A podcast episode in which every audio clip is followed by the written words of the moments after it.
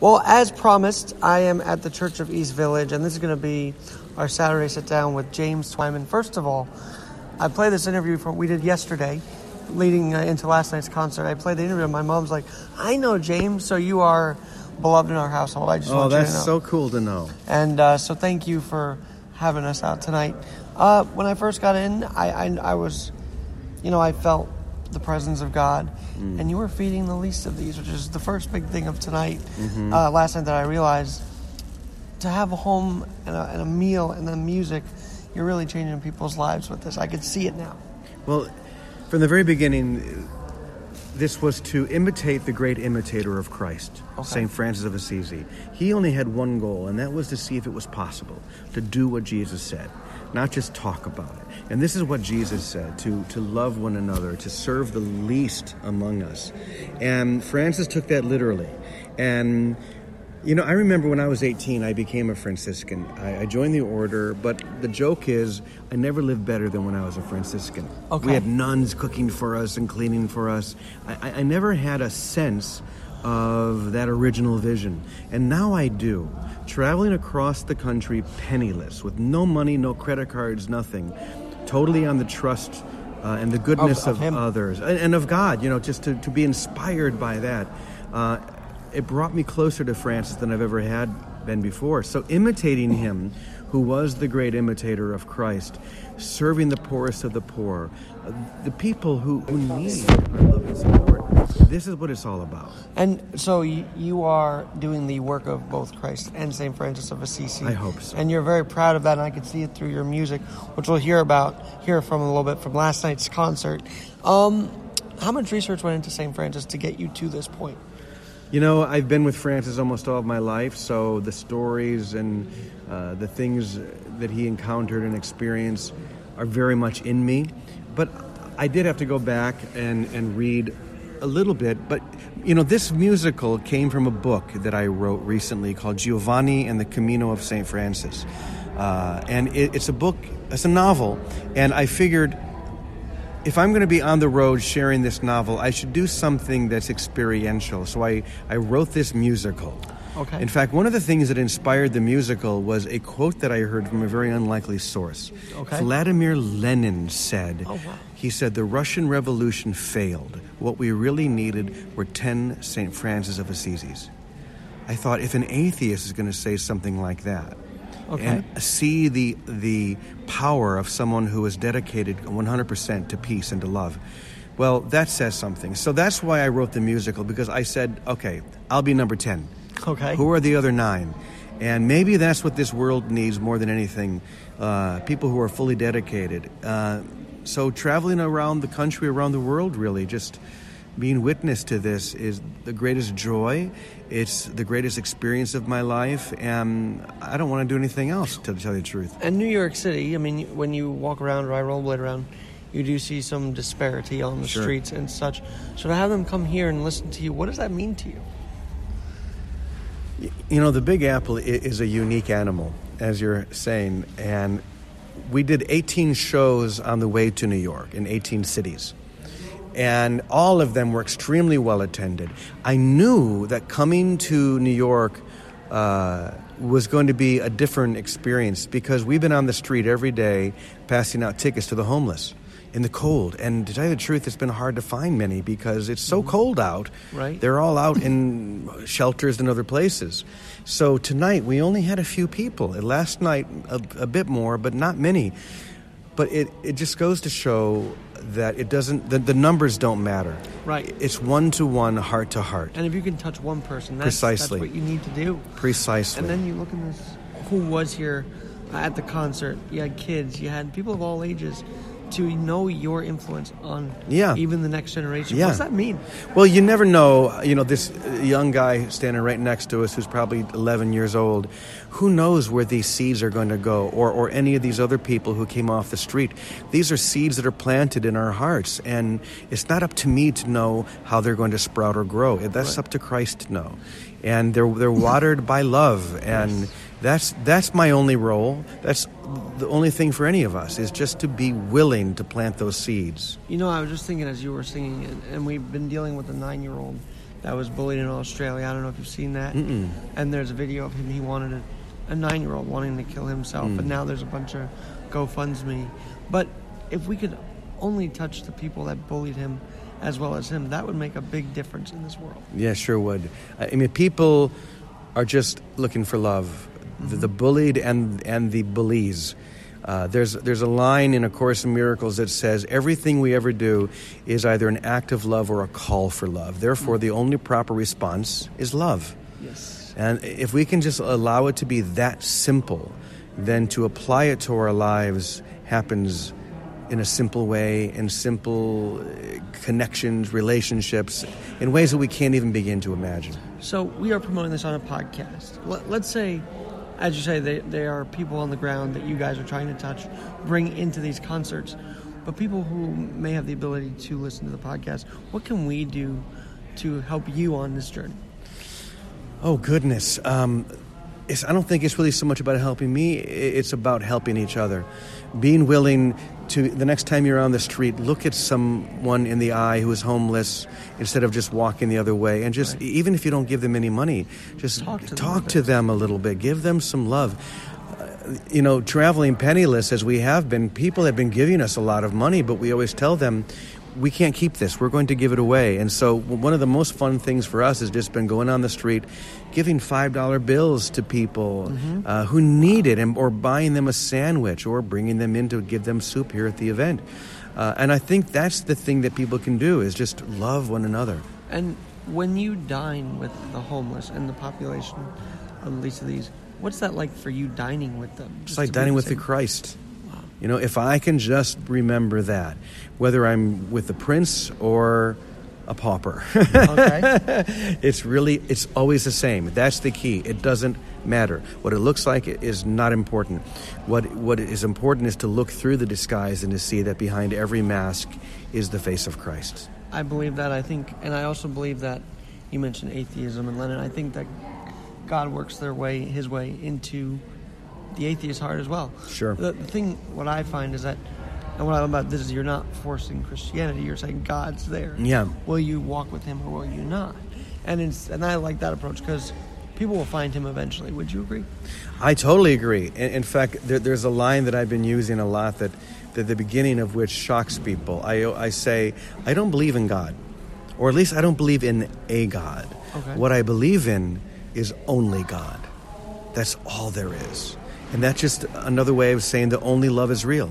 And God is everywhere. God is in everything. And, and so we, I think we need to stop thinking about a God that's somewhere outside of us and to know that, that God or the Christ is, is, is in the homeless person. It is in you, it's in me, it's in every single one of us. And if we can have the sight, as Jesus did, or, or any illumined master, to see that and to honor that, then we, we know that God is everywhere present. You talked about eye contact just a couple minutes ago, and I think that in today's world, nobody does that anymore. We're all on our phones, we're all on our.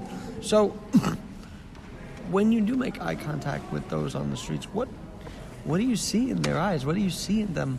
And do you see a willingness to, yeah, we will come and be part of this? Sometimes when you look into each other's into other people's eyes, you see sadness, you see concern, worry, grief. But I've also found that when I can look through that and just be present with them, something shifts. You know, this happened yesterday. There was a guy named Jerome who we met when we were passing out tickets and I saw Jerome like halfway down the block, and he just was so downtrodden and so sad. And we just spent some time with him, and we loved him. We brought him here, we fed him. By the time he left, he was just on fire with love. It's amazing. And to me, that's the work. You know, we can do grandiose things, but I think it's the simple things like that that make Right. the difference. And all you're doing to change someone's heart is playing that song. And as I said, music touches these That's people. right. Touches you and me as well. Yeah. You know, St. Augustine said probably 1600 years ago when you sing, you pray twice. Mm. And that's the power of music. That's why we sing. That's why music is so important because it goes deeper. It, it, it slips around those intellectual filters and goes right into the heart. And that's what we're called to do is to go to the heart of each person we meet. And I think the importance of the space we're in right now I mean, you can feel his presence here Yeah. when you're singing. Isn't that amazing? We we could have easily chosen some little theater, some little black box place, but no. When I came here, I thought this is the perfect place. Uh, West 13th. And you're going to have a residency here now till the end of the month. That's right. 1st, right? That's right. Exactly. So, have you considered also going to the homeless shelters and saying, "Hey, here's what we're doing"? What, what's the Yeah, we've been doing that. Yeah, we're we're actually staying in a homeless shelter uh, while we're here to be with the people. Um, we've been going to soup kitchens. We've been going to to, to to day centers and lots of different places just to to be with the people. And what what would you say the mood is uh, in these shelters? Is there a, a sense of hope, a sense of downtroddenness? What's the mood? You know, actually, I, I surprisingly, I would say there there has been a big sense of hope Good. and community that we've encountered.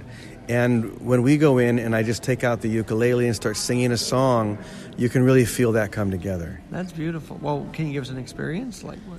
Well, we've been in so many. We, we started off in uh, Santa Barbara, and we were in a beautiful day uh, place there, and uh, in Phoenix, and in Ann Arbor. Ann Arbor was special because there really was that energy at the beginning of just sad, but then when we, we started singing those words together. Uh, I forget what- I forget what the song we were singing that really opened things up. But when we sang together, Mm-hmm. you could feel the energy lift, and everyone was just they left, you know, walking it's so air. interesting you talk about Ann Arbor because all I can think of is Michigan football, you know, and the aggressiveness. And then there you. Right. are touching those that may not be interested in football or whatever, but that there is a side to Ann Arbor besides football, Right. which is, which That's is right. important for people to realize. Of you course, know? of course. Just like the city, we love our sports, but man, there's a whole different animal That's to, right. to that. And there is a sense of spirituality here. I think that it's not tapped into as much as it should be. Do you have any advice or do you have anything where people saying, yeah, I want to be spiritual, but I don't find an outlet here? You know, it, it's- it's a discipline. We, we have to discipline ourselves to look through the mask mm-hmm. and to see what's really there, to see the face of Christ. Now, to me, the Christ is not just Jesus, the Christ is everywhere and in everything. And I sometimes imagine, like, you, you know, those old Halloween masks we used to wear as kids that have the slits for the eyes. Oh, yeah. and I sometimes imagine that if I look deep enough into their eyes, I'm going to see through the slits to the to the real self, to the mm. Christ that's within them. If we just spend a half hour a day just doing that, blessing everyone that we come in contact with, within a minute you're going to feel the difference. You're going to feel yourself being lifted because like the prayer of St. Francis says, it's in giving that we receive. It's in loving that we are loved. The more we give this away, the more we experience it ourselves. So th- when people ask for simple practice, that's that's it right there. Just be willing to see what's really there. Over the last few years, I've found myself like shifting away from that and going to the hard news because I'm a millennial and I also feel like there has to be more than one or two voices in the young generation. Anyway, my, when I'm at an event like this, it's like, why am I even covering the hard news when I should be covering spiritual stories? right. So maybe I can ask you, how can I balance that out? Because I feel like there could be more light shined on what people are doing. I think if people like you do start to cover stories like this, then you'll see that there there is a great interest and a great need. You know, the old saying, "If it doesn't bleed, it doesn't lead." You know that that's uh, our old idea about news that it has to be negative, it has to be something bad happening. No, let's report on good things that are happening. That's what we need. I mean, gosh, this world right now is in such need of positivity and love and compassion, and it's through people like you that those stories are going to get out. And I do feel like on any side of the aisle now, everybody's focused on one thing, and we have to redirect that focus because, as I was saying the other day, um, this guy Ryan Newman crashes his NASCAR, and everybody focuses on that guy. Why aren't we focused on the person next to us? That's what it's about. Like, and I think God through the TV screen the last few months has been showing us, hey, it's about you and me, and not what exactly is on the TV screen. Yeah, yeah. It's so simple, really. And it's, tonight I, I ended with a song, and the words are uh, stay simple, stay humble, and stay awake. To me, that's the whole teaching to keep it simple and always remain to be humble. This is not about me having an answer or thinking that I know more than anyone else, because I don't. Uh, But if I can remember that, then I will be awake and, and I'll be able to play my role, and you'll be able to do the same things. So thank you. Well, yeah, and you moved everybody here with your singing. So, I guess the million dollar question is, how do we stay simple in a crazed, always text message, always update world? That's the that's a trick, and I don't know what the answer is because it's going to be different for Well, each one of do us. How do you stay? I sing, I pray, I meditate, and I just try to remind myself that this is what I really want. You know, it's about desire. You have to really want this. Mm-hmm. Yes. Jesus said, Seek first the kingdom of God, and everything will be given to you. I like to think, seek only the kingdom of God. Mm. And then everything, you'll realize that everything is already yours. And that's the simple truth.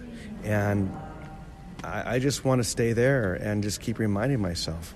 Well, we will also remind listeners, and then there's a website you got we can reach you at. Is there not? Well, they can go to my website, which is James F. as in Francis Twyman T W Y M A N dot com, or if you want to get the schedule for the the musical, it's stfrancismusical.com. That's S T francismusical.com. And I looked at that. I see you're looking for volunteers, and you're also you do work with the nuns and the monks. Is it if I involved? In many places, yeah. I mean, we've we've done shows across the country in convents and churches and missions and theaters and homes. You name it, we we did a concert there. Well, I'm very excited to air this, and thank you so much. It's been James my Twyman, pleasure. so nice to Thanks, meet you. Alex. Blessings to you. Thank you, and God bless you. And this is the Saturday Sit Down with James Twyman.